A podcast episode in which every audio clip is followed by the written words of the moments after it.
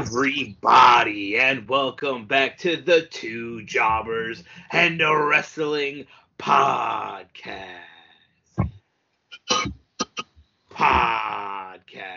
On the show, as usual, my good brother, Robert Quiles. Rob, how you doing, man? Pretty good, Johnny. How's everything? Good, man. Look, we're, we're in November now. 2020 is almost over. Yep. Uh, everything in the world right now is just political and it's annoying, but I guess it is what it is. Yeah, we got this election going on. A whole bunch of stuff happening right now. Yes, sir. Just a whole lot going on, but don't worry, 2020 is almost over, and that's that's all that, that's all that we're waiting for here. Yeah, I'm pretty sure everybody's waiting for that. I'm pretty everybody's counting the days. It's funny. So people have been telling me they were like, "Yo, why don't you just like make Rob like your your like official co-host because he's always on your show?" And I'm like, I don't know. Like I don't know. Sometimes he's free, sometimes he's not. Like it's not my fault that he's always free. Yeah, uh, you know, I never know week to week, so that's why, like, you know, It's not official, exactly. it's, it's not official. But uh, you know, you gotta, you, we got a this little streak going on here, so We do. I'll try to not ruin it as much as possible. Let's see what happens. We'll see what happens. yeah, yeah. All right, so I got a I got a, a variety of things we're going to talk about today. Number one, I found this very interesting, and I think that he started doing this this past Friday, which makes sense because I heard SmackDown was really really good. Uh, apparently, Triple H has started taking over certain aspects of like creative on SmackDown, and you know this week, uh, I mean I, I'm going to combine the two right here because this is another talking point. Uh, Jey Uso, you know, turned heel and actually joined Roman, and Jey Uso beat the hell out of Daniel Bryan, and like supposedly this is like one of the uh, the most watched segments like in SmackDown in like the longest time because like it was that good. And honestly, once I heard that, and then I heard Triple H uh, possibly took over like creative for SmackDown, I was like, well, that makes that makes perfect sense to me because look at what he's doing with NXT. We literally had this whole discussion last week. Like he just knows how to handle, you know, creative wrestling. Yeah, no, uh, this is actually really, really good news for the future of the WWE. I mean, we always expected Triple H to take over at some point. Uh, much this is much earlier than expected. I mean, well, he's not really taking over, but hey, if he can have anything to do with creative with any, you know, show other than uh, NXT, whether it be SmackDown, whether it be Raw, then I think that's phenomenal for that brand. Like, Yeah, I think I that's just, I think that's fantastic news for the brand. So, so what are your thoughts on Jey Uso actually turning heel now and joining Roman? Um, I, I like this actually. I like I this a lot. I, I like this a lot. I don't know where this leaves uh Jimmy Uso. I don't know, you know, because I know he's still hurt, but you know he he's already has shown himself, so he's probably gonna be back pretty soon. So I don't know if you know Jimmy will follow suit, but uh we'll see. Uh, but I do like this for Roman. You know, he's kind of just like getting his family involved in the in the in the heel thing. Plus, I like the Usos as heels. They're they're not bad heels. Yeah, So um, uh, this is good. This is good for the for Jey Uso's uh, character development as well. Yeah. I actually would love to see like a heel, you know, uh, like Samoan, like tribal bloodline stable going on. That'd be really cool. Um, I agree. You know, I don't know where this falls with Jimmy because he hasn't like officially returned yet. Uh, I think the wrong thing to do here is would to have Jimmy come back and kind of resist and then kind of do like a Roman versus Jimmy thing. Like I wouldn't want to see that. Like I would rather have Jimmy come back and maybe like look like he's gonna help someone out and then end up turning heel on that person and then joining Roman and Jey. I think that's that's the perfect way to go about this. Yeah, well, well, well there, there's a, a couple of ways they could do this. Hopefully, they do it right. If you know, if in fact Triple H is taking over some creative here, then I have you know total faith in their decision and what they would do. Yeah, I agree. Uh, another thing I read today, actually, um, because you know the Royal Rumble's coming up. Royal Rumble is not far away. It's about two months away. You know, we're about to get back into that WrestleMania season, which is crazy to think about because, you know, WrestleMania started like basically when COVID started. So to think we're getting back into WrestleMania season is kind of crazy already. But um, yeah, so I know that they're WWE is planning. This is a quote from them. They're planning something different for the Royal Rumble this year. Um, we don't know what it is yet, but I fully expected something different just because, you know, I don't know if necessarily it's safe to have, you know, X amount of people in a ring, especially with COVID going on. So I assume that you would have to kind of figure something else out. But I do know they are playing something different. We don't know what yet, but you know what? I'm with it to an extent because listen, I love the Royal Rumble. That's one of my favorite pay-per-views of the year. I just love the match. I love it all. So if you change it too much to a certain extent, I might be pissed. But if you kind of just like throw different things in there to change it up, that's fine. Like I would say, don't push it that far. Yeah, I mean, um, I think they can do four to five men in a ring at a time. I think that's probably what they're probably looking at because they've already have tag teams. Plus, they have two people ringside most yeah, times yeah. in certain people's tag matches, anyways. So true, I true. think four to five in a ring is fine. I, I wouldn't be mad if that's that was like their cap at like five people in the ring at the same time. Uh, I think that's fine. Look, it's not going to be a traditional uh, Royal Rumble like how we're used to with you know like 15 plus men in there yeah. at the same time. But you know what it is, what it is. You know we gotta you know adapt with the times here. So look, if I can get you know five, maybe maybe six, I don't know if that's pushing it. If I can get that, I'm fine with that. Yeah, no, I absolutely agree. And I know that they're trying to get people uh, in the stands for Royal Rumble. Like they're, trying. Like they even said, like if we could only get people just for that one night, we want people. Now, the thing that makes me very intrigued to that about them wanting to get people uh, in the stands for Royal Rumble is listen, Royal Rumble, as we discussed last week, is a time for surprises, and it, it only works that well with a live crowd. And now, what if what if we were right, man? What if they're trying to get CM Punk in right now, man, for the Royal Rumble? That would be crazy. Yeah, look, uh, I mean, it's been working with um you know, football stadiums. I, I, I mean, I get it. Like football, majority of football stadiums are outside. You know, you're you're in a dome. I mean, you're not in a dome, so you're technically outside, but inside of a stadium. Uh, but hey, look, um, it's easy to say that uh, you know, Vince McMahon can easily get one of these football stadiums for uh, oh, yeah. Oh, yeah. for the Royal Rumble, and just, I mean, look, it's gonna be probably be extremely cold, but uh, I mean, depending on where they go, though. Yeah, I mean, look, you could do Miami again. That's warm weather. Arizona. Uh, there's a, there's a number of places where they can go that warm weather. Los Angeles, you know, whatever the case may be. Uh, and and it look, it's worked out so far for the NFL. You know, so I don't see why they can't have, you know, a certain amount of people. Would it be five to ten thousand people in an arena outside? I think that's okay. Yeah. yeah. And I mean, speaking about uh, fans in the stands, I I also read that they're projecting that they want to have at least 15,000 people in attendance for WrestleMania 37. I don't know if that's going to be possible. Maybe, because, I mean, again, depends on the place. I know you mentioned a stadium. I'm assuming it'll probably be in a stadium. So 15,000 in a stadium, like, you definitely, you know, separate that accordingly. Yeah, no, um, it, it regardless of anything, I think it definitely has to be in a stadium. I don't think um they can do uh, anything else but have it in a stadium because uh, they they're gonna what you call it uh yeah look look like I said it's gonna be outside it has to be outside and of course. Yeah, I don't think you can do it anywhere else and the stadium could fit like up to uh, around I don't know I'm gonna put a number out there probably like 80 90,000 people probably, probably maybe more like that. than that. Yeah, so I think it has to be in a football stadium. I think that's the smartest choice if they want fans and uh, fifteen thousand in a you know in a football stadium doesn't seem out of the realm. I agree. I think it's definitely possible. It's definitely possible in my opinion. Um, so with Survivor Series coming up, we had discussed a couple weeks ago about oh yeah NXT's not involved.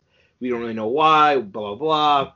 And then it came out that uh, we find out why NXT is not involved this year, and when I read this, I honestly I I laughed. I laughed and I was like, this this company is not going to change until Vince McMahon dies. it's just not going to. Um, Vince flat out said that he didn't want NXT involved this year, how they were last year, because he does not want NXT to be looked at as a major brand like Raw and SmackDown. And I was like, are you kidding me? I was like, that is the thing that's keeping your company alive. That's the thing that's going to war with another wrestling company every Wednesday. That's what's keeping you afloat, my guy. yeah, uh, I don't know what's wrong with Vince. I, you know, I think he's just too old school. Like just too too old too school. old school, and you know, I, I it's just it's still it's like come on, it, we've already established that NXT is its own brand. It's already Yes. been established. Like you did this last Survivor Series, and since then till now, it's been its own brand. It's on what is it, the USA Network? Exactly, uh, yeah. Like once you're on USA, that's it. Like that was the establishment. So look, I don't understand what Vince is saying here. This is kind of just utter ridiculousness coming out of his mouth, to be honest. I just Yeah. think like look, like I said, he's old school. I still don't think he just because like he does I think I think he just hates competition, man. Like you know, I'm I think pretty sure there's a too. lot of people out there that are saying, look, NXT is, you know, probably the best show. You got they put out the best product, you know, and Triple H, no matter what, even when they, you know, cleaned house in NXT and brought everybody up, he rebuilt it and it was still great. Yeah. So it really it just goes to show like it doesn't matter what Vince does to NXT or how many people he takes from there. Triple H is gonna find talent and make them great. Yeah, and on top of that, like even if you wanted to say, okay, don't like forget about NXT, because I I do believe in Vince's head, he still thinks Raw is like the flagship show. Absolutely not. If you were comparing Raw and SmackDown, I would say every time SmackDown is better than Raw. SmackDown actually has you know good matches. Their storylines are great. Raw, like I sometimes I can't even sit through Raw because I'm like this is honestly just straight boring.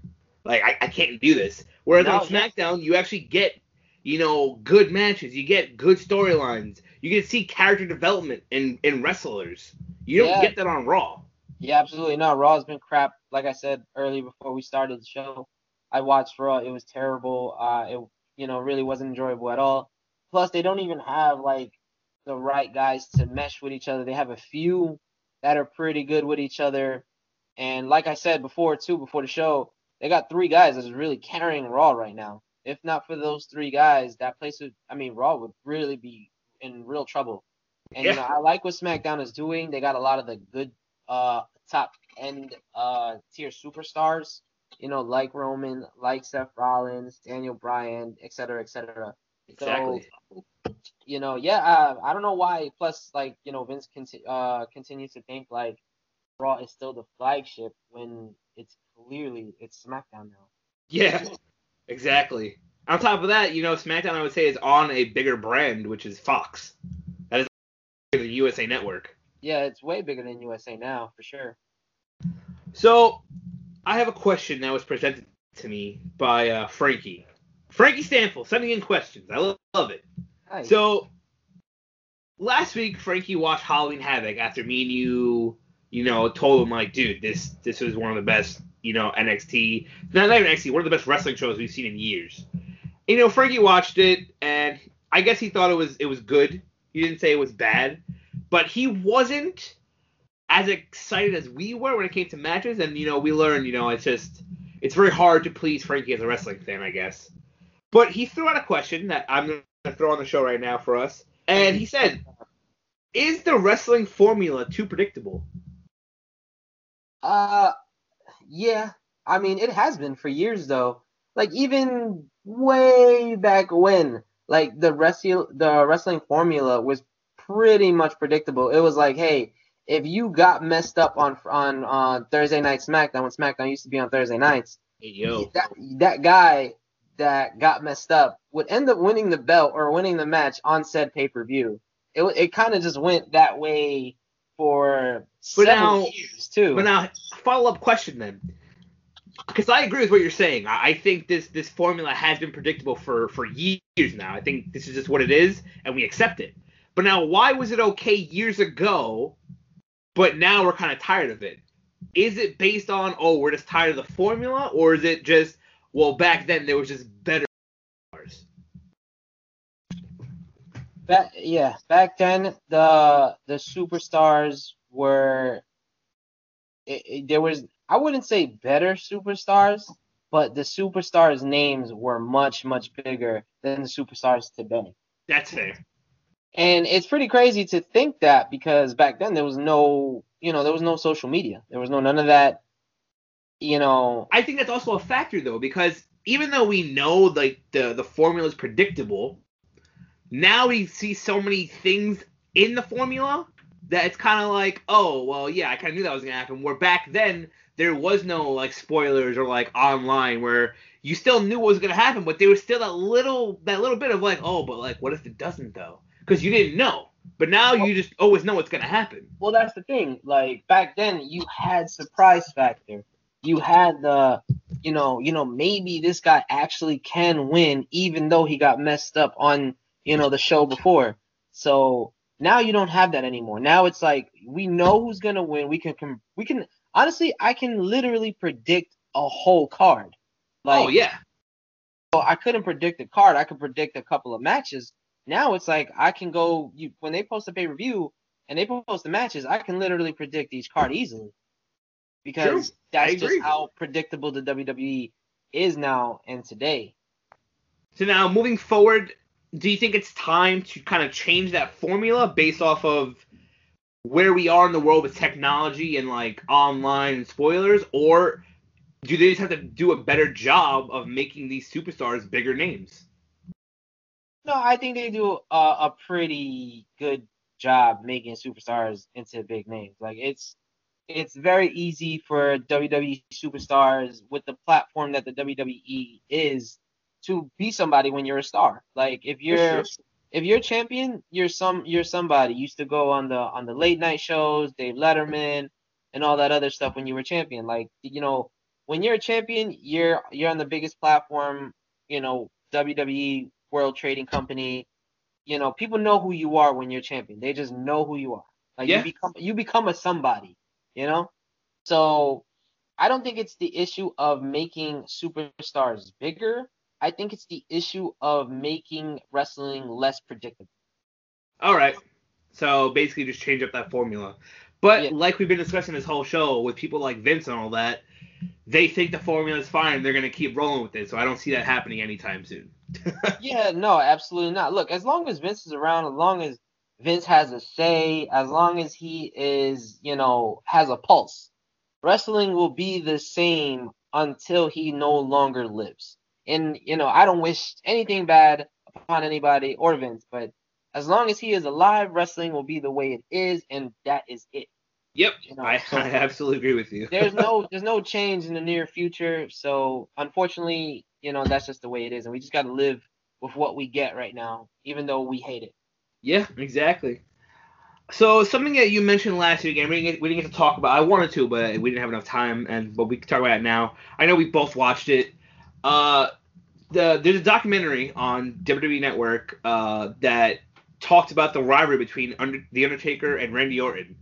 Uh, to me, really great rivalry. I, I know I, I right away told you about it because I know that you love Orton, and this was young legend killer Orton versus Taker, and their rivalry is honestly one of the one of the best uh, in in wrestling. Like when you go back and actually look at it. Uh, so so what did you think about the documentary? Oh man, I absolutely loved it, and not just because I'm I'm a, a, Randy Orton fan, because I'm not really an Undertaker fan, but like I love both sides of the story. Like I love what they did.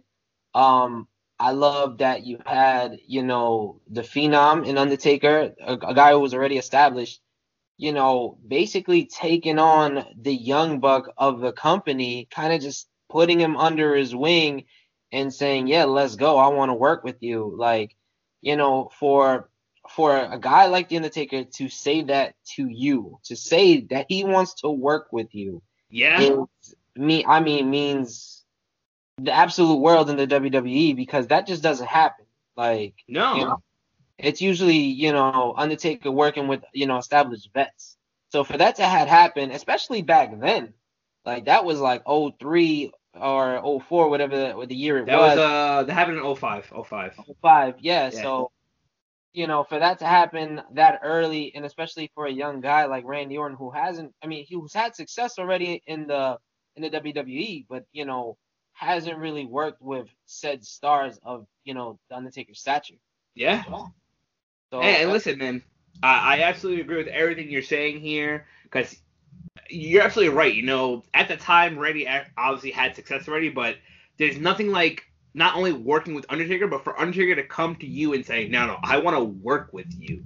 That honestly, like you said, it changes the game because it makes you feel like, oh, oh wow, like I'm I'm doing something right that the Undertaker wants to work with me. Yeah, and it's crazy too because like they didn't even work together for like a month or two months. They basically worked together for almost a year. No, yeah, that, that and that's, that's gonna bring up that I love about their rivalry is that they worked. Their rivalry was a whole year basically. Yeah. It started at Mania, which was in probably like March or April, and it ended in December. It was a full year of just Orton Taker going back and forth. Yeah, like you thought it was over. You know, they told a story. Yeah, basically, their rivalry had a story. Yeah. Like, it wasn't just about, you know, I want to beat you or you want to beat me or I want to be better. It was kind of like one got beat and the other was just not satisfied with that. The other yeah. to go right back at him. Like, you know, when they had uh when they had their match, you know, Taker won and then they had a match, uh, the casket match where, uh, you know, Undertaker like got lit on. He lit the Randy Orton lit the uh, casket on fire. Yep. And then basically, you know, it was a couple of months. We haven't even seen the Undertaker, so they thought it was over. Randy goes on to Survivor Series. They win Survivor Series, and then Undertaker just comes out of nowhere, and bam! It's like the rivalry is back. Like it's like nothing ever happened. Yeah, it's know? like it didn't even miss a step. Exactly. Yeah, exactly. So we don't get that no more. Absolutely we don't not. Really, like we don't, you know, once a guy beats a guy or or he takes a title, you know, or loses a title, that's kind of like the end of the rivalry. The guy moves on to the next opponent. True. So we don't get these lingering stories anymore. Like we they don't they don't the WWE doesn't really tell us a story. Like it's kind of just like all right, we're just gonna put matches together and that's that. There's no more like real story where you can get involved. Like you follow the guy's matches, you follow the story of what's happening, and and then they conclude that story. Like we don't ever really get that anymore. Yeah, man. And listen, the thing that I that you're mentioning about like them telling basically a really good story here is the thing I love about the Taker Randy rivalry is that it happened for basically a year, and then after that, that was like like that was it. Like sure, Taker and Randy probably wrestled here and there, but that rivalry though, like it never happened again because it didn't have to.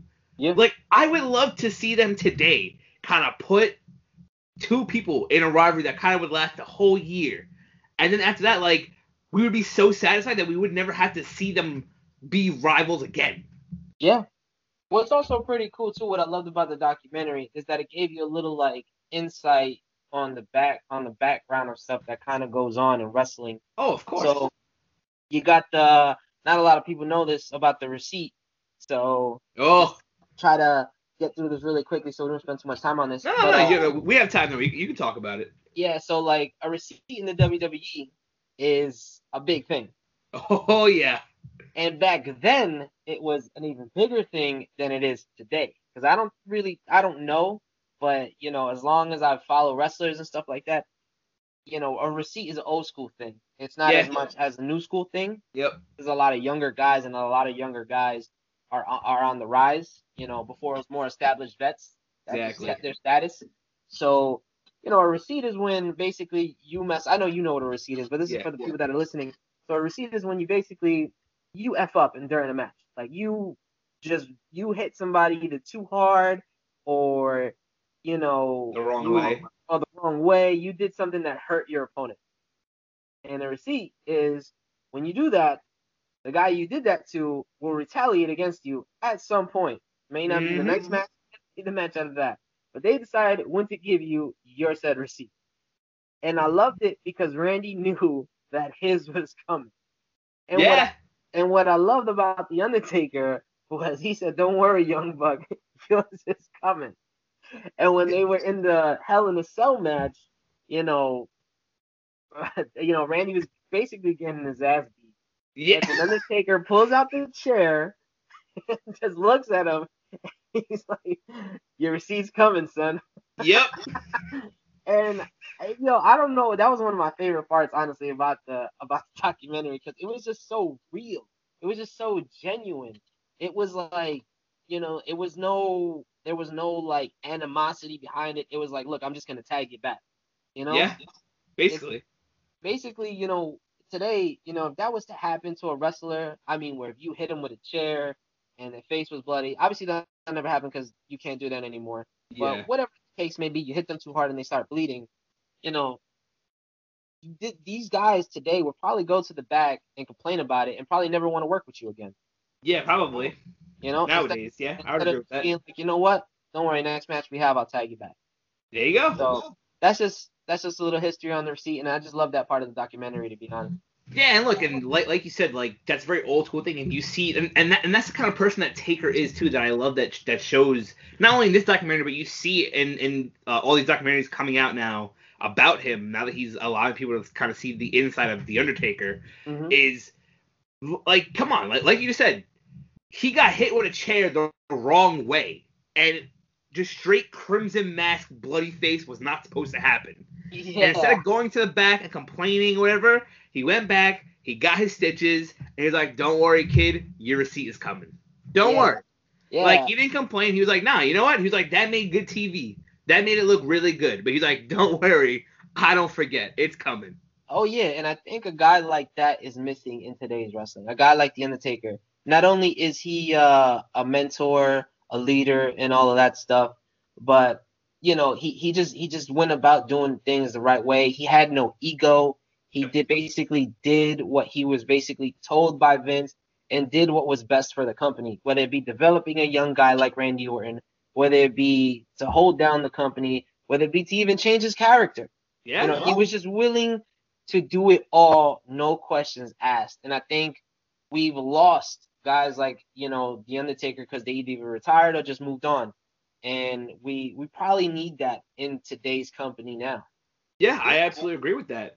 Um, you know, because we're talking about the documentary things we like. The thing that really stood out to me, and you know, this is how you know Randy, uh, as as an older person now, and you know, more experienced wrestler. You know, he gets it now, and you know, he's trying to help the kids, uh, the, the next generation of wrestlers. Is at the end of the documentary, he says like, oh, you know, I'll, I'll never forget that um, when when we were starting our rivalry, uh, he was like, I missed rehearsal with with Taker, like for what we were supposed to do, and he was like, I was I was so embarrassed, and you know, I apologized, and kind of Taker didn't really Taker didn't really flinch or anything. It was kind of like, all right, kid, like like all right, like whatever. But he said that like he never wanted to feel that way ever again because he honestly felt like he let someone, like you said, a leader like Taker down. So it is cool to hear him say things like that and kind of say like I'm trying to teach like the next generation like don't be like I was like I was a cocky 24 year old kid who won the world title and thought I can do anything. Like Yeah. like don't don't be me. Yeah, exactly. And when he when he was saying that too, it was so genuine too because he kind of like got choked up. He did get choked up. Yeah, he did. like he was genuinely upset with himself that he did that so young in his career, especially you know to the Undertaker, and you know you could tell that even you know years down the line now that he's a 40 year old man with you know kids and stuff that he it really he really feels that now like he he truly knows that he made a mistake in that time. Yeah, exactly. Uh, to, to kind of keep this Undertaker trend going, so uh, the big thing right now is uh, Undertaker 30. We are we are celebrating 30 years of the Undertaker. Uh, this Survivor Series is going to be kind of built around that. Uh, it's crazy how funny it is because the date of Survivor Series this year is actually 30 years to the day that Taker debuted, like November 22nd, 1990 to no- November 22nd, uh, 2020. Uh, so t- talk about the Undertaker, Rob. Talk to me about what you like, what you don't like. What are some of your favorite, you know, memories of Taker, moments, matches, whatever. Just kind of talk Uh, some Taker here. you know, I never like when I was younger, growing up watching wrestling. I never was a Taker fan. Like I never, I didn't like the, you know, I mean, actually no, I liked his character. I just didn't like him as a wrestler. I never Got really, you. never followed the Undertaker. Never cared too much about him. He kind of just was there. And I mean, you know, you know, you know, he was one of the best. You know, he was like, you know, head honcho of the WWE. But uh, you know, I just like the better, more flashy guys. You know, The Rock, Stone Cold, Triple H, guys like that. But you know what? What I loved about the Undertaker, though, that even though you, you may not like his character, you know, you may not, or well, I mean, I like his character today. I just didn't like it back then. But whether you didn't like it or not, you know, you had to just respect it. Yeah. You know, it was one of those things like he was one of the top guys. He was one of the better wrestlers in the WWE, you know, and he didn't even win that many titles in the WWE. But to be honest, it didn't even really matter. Exactly. Because- Yeah. You know, if you were fighting the Undertaker and you fought him in a main event, it didn't need to be for a title. No. That's how. That's what it meant to fight the Undertaker. You're fighting the name. You're fighting the phenom. You're fighting the legend. You know. And that's something I feel like is missing nowadays too. Like there is no one. Oh, maybe the Fiend. I'd maybe give it to him, but he's not there yet though. Taker, like you just said though, he did. He his name was bigger than a title, and that's what's crazy. You don't really see that nowadays. To have someone's name like, oh yeah, like sure, like a title would be good, but honestly, you you don't need one. You don't need one.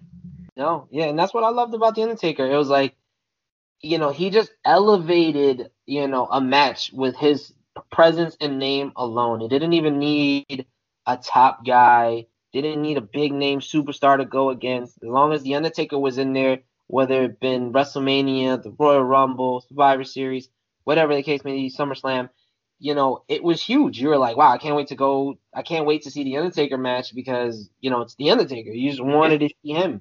Like I don't really know many other. There's probably a handful of guys where you're like, it's a it's this is a big match just because this guy is in it.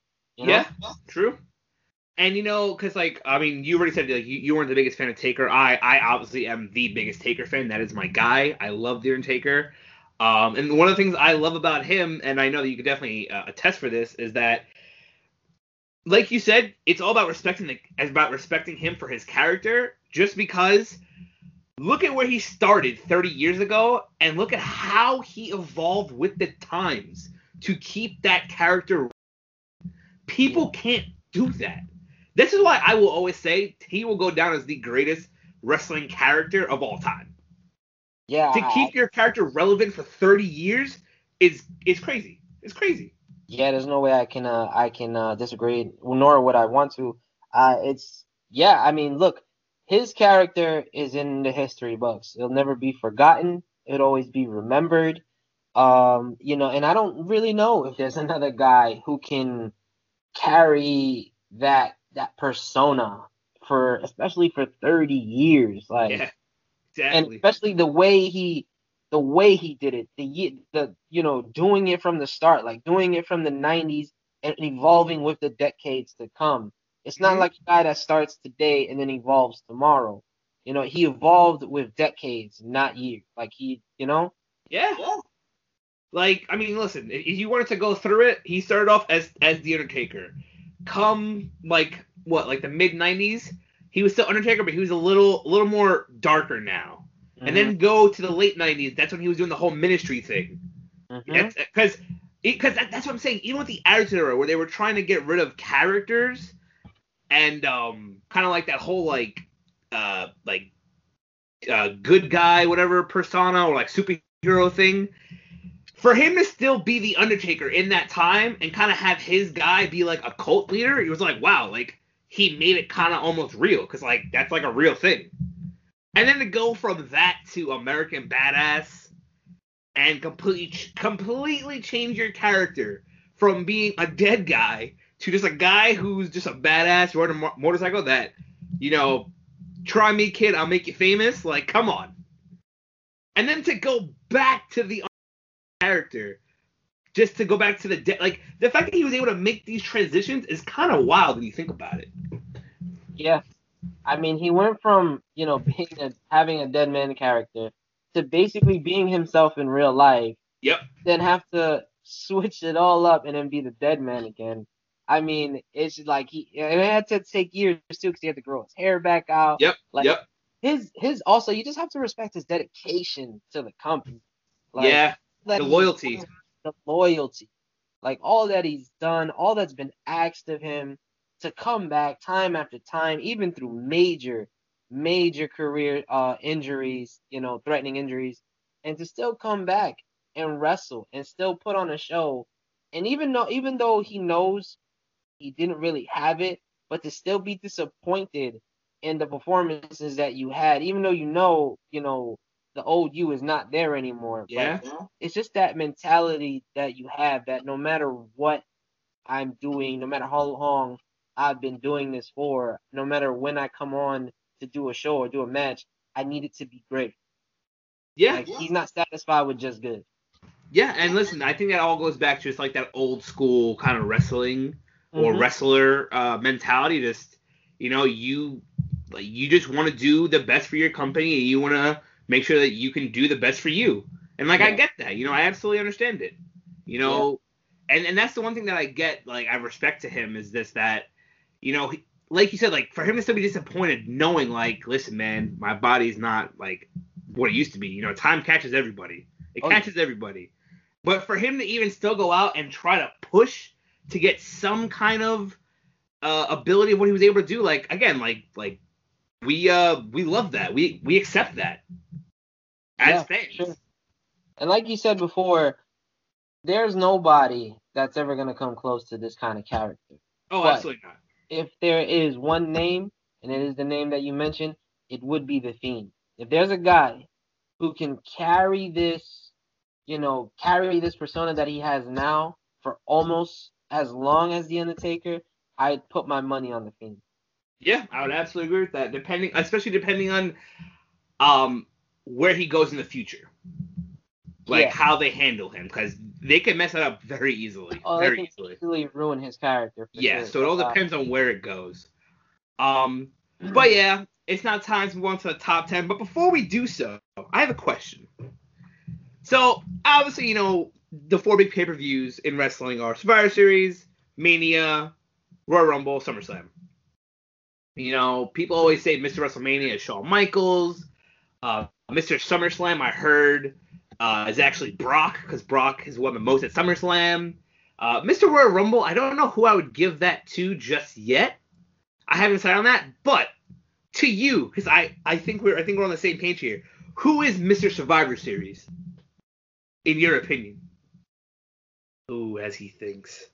Yeah, uh, this is uh, there's a few. There's only one in my mind where I'm like, I would actually consider him Mr. Survivor Series. Mr. Survivor Series. Yeah. I don't, you know, Randy has been in a lot of them, man. I think Randy Orton is Mr. Survivor Series just because not only has he been in a lot, he I think he holds the most for not just Survivor Series uh, match wins, but sole survivor. Yeah, I think he has the most uh la- pinning the opponent wins, like the fin, like ending the Yeah. match, ending the opponent. I think I, I, would consider Randy Orton Mr. Survivor Series. I would do it. I would I say it. He's been in a ton of them, a ton Yeah. of them. Yeah, so I mean, yeah, if I had to pick a guy, I think it'd be Randy Orton. Yeah, man. All right. So this week, the top ten. Uh, I decided to get get creative here. So with Survivor Series coming up, I decided to look at what were the best ever uh, Survivor Series teams that we've seen before. Hmm. So here we go. Number 10 from 2005. This was Team SmackDown. And the team was Batista, Rey Mysterio, Randy Orton, JBL, and Bobby Lashley. Wow. the That's squad. That's a pretty stacked team, bro. But yeah, Pretty you got stacked. you got power, speed, and you know you got a little bit of everything in there. And I'm pretty sure that was the year that Randy also was a sole survivor. Yeah, Yeah, I, I'm pretty sure that, that's I what happened. like almost every time that Randy was in a Survivor Series, he was like the some survivor. I, I agree with that. Um, number nine, this team was from 2004. Eddie Guerrero, Big Show, John Cena, and Rob Van Dam. Oh, that's a little squad. That's, That's also a nice little squad. I like that. I like that a lot. You got young uh, RVD, you got a uh, you know young uh, Eddie Guerrero. I like that a lot. This one, so number, number eight, this is from, I believe, 2016. It's 2016 2017.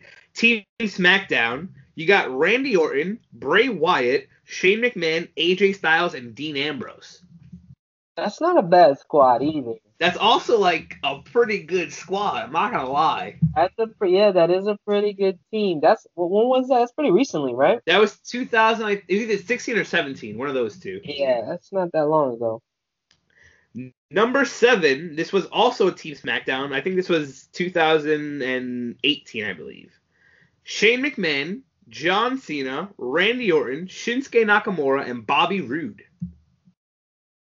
That team is okay. I'm not too. You're not sold on that team? I'm not really. Yeah, I, I feel like num- maybe your number eight was better than that team. Yeah, and now I'm looking at it. Maybe I could have swapped those. I see what you're saying. You're not wrong. I see what you're saying. Number six. So this was the Raw team going against uh, the SmackDown team from uh, that. That was number eight. So number six. Braun Strowman, Chris Jericho, Kevin Owens, Roman Reigns, and Seth Rollins. That's a squad. That's a squad, dude. That is a squad, dude. Yeah, good, good luck beating that. That's a dude. Squad. That that legit is a squad. That's a great team right there. Uh, number five. This was the. I think it's also 2018. This was Raw's. This was Raw's team. Kurt Angle, Triple H, Braun Strowman, Finn Balor, and Samoa Joe. Mm, that's a good team, man, too. Damn. Dude, some of these Survivor Series teams are, are solid. Yeah. Some of them are solid. That's a good one. Number four, this was Team Austin. This is from 2003. Mm. It was the Dudley Boys, Booker T, Shawn Michaels, and Rob Van Dam. Oh, that's a that's a good team because you know you got a tag team already in there. Exactly. You got you already have chem established chemistry. I like that team actually. It's a good team. Mm-hmm. Number three, this is from 2007. It's DX, the Hardy Boys, and CM Punk. Oh, that's wild. What? Whoa. that's wild. That's a squad, dude. That Dude, is the only squad. That's the only Survivor Series team I think I've ever seen that no one on that team got eliminated. Wow. That's yeah, that's crazy. That's a that's a squad right there. That that that is a team that you probably can't beat. Number two, it's from 2001. This was Team Alliance. It was Rob Van Dam, Stone Cold, Shane McMahon, Booker T, and Kurt Angle. Oh man, what year is this? 2001. Wow, this is this these are in their primes too. These uh prime Stone Cold, prime Angle, prime Yep. Van Dam. Oh man, yeah, that's a, that's a nice little squad too. I still don't think it could beat the one before, but that's a nice little Well, squad. hold on. And here's number one. And this is this is also 2001. This is who the the last team fought. This is Team WWF. It Hmm. was The Rock, Chris Jericho, Undertaker, Kane, and Big Show. Oh, that's crazy. Yeah, that's that's ridiculous. That That's a squad. that team is unfair. Like that. That that team is unfair. you have like four guys on that team that can literally like do it all or take out any other superstar on the roster. Like that's ridiculous. yeah, that's okay. Yeah, no, that for sure is number one. That one, that one will go toe to toe with With a DX. DX one. I agree. Actually, not even toe to toe. I think that team will slaughter them. Dude, because yeah, uh, once I read that team, I was like, dude, I was like, these are like the best of the best. Like, what the hell is this? Yeah, Undertaker and Kane plus The Rock. That's ridiculous. And, and Jericho. And Jericho, like, and Big Show, like. Yeah, What are you gonna do with that team? There's nothing you can do with that. exactly. That's like the Monstars. Yeah. the Monstars. you just can't do anything against them. You're just like, oh, well, I guess I lose. That's that's it. Yeah, pretty much. Yeah, that's Um, a, uh, But yeah, those are the top ten. Those are the top ten for this week. The top ten Right. Survivor teams. yeah, as always, Johnny, great top ten. I would have a couple of you know, switched around. Yeah, there, there, were there were some that I realized as I was reading could have been swapped around. I agree with that. Number eight was actually really good. I was like, wow, this, how many more? I mean, there can't be nine better than this, but uh, yeah. So no, that um, yeah. Uh, aside from a few that I would switch around, uh, the number one I totally agree with, but uh, yeah, great top ten. Thanks, man. You know, I'm trying trying to get us ready for Survivor Series. It's it's right around the corner. You know, Yeah, I getting feel- excited. You know, out of the big four, right? Of the big four pay per views, I think Survivor Series is like people's least favorite. I agree with that, but I don't. I blame the fact that they don't hype up Survivor Series like they used to. Nah, they don't. It used to be like a top thing. Like it was I mean, so some of the some of the teams I named, man, like if you saw those people on a team together, you'd be like, yo, I'm pretty pumped for this Survivor Series. I legit went through some teams when I was looking that I was like, that's that's a god awful team. Like I would not want to watch that Survivor Series. yeah. I mean, look, even this year is not going to be that great. Like I mean, Team Raw, who do we have so far? We have AJ, Braun, Keith Lee, and Sheamus. That's actually not a bad team. And they It's want. Drew to be on it. That actually wouldn't be a bad team. they're gonna put Drew McIntyre on it. They're thinking about it. I, I, I don't think that would be a. That's actually a solid team in my opinion. SmackDown, I don't know. I can't really think off the top of the dome like who I think would be a really because like that's that's actually a solid team for Raw. Is Rollins is Rollins not on the Survivor Series team? Uh, we have no. I mean, I don't think they actually started the qualifying matches for Survivor Series at first SmackDown. Oh, it's probably gonna be this Friday then for sure. Let's see. Hold on. I'll tell you right now because I, I don't think they really have gone into uh into that one yet. I don't think so either. I know they started the woman's the woman's one on SmackDown. Let's see. All right, matches. Oh, so Team SmackDown, all we have so far is Kevin Owens and Jey Uso. Oh yeah, that's right, that's right. Actually, uh, uh, AJ Styles mentioned that on Raw. He did. Owens, I like. Jey Uso, I mean, I guess he you're trying to push him as a singles guy, sure, why not? Yeah.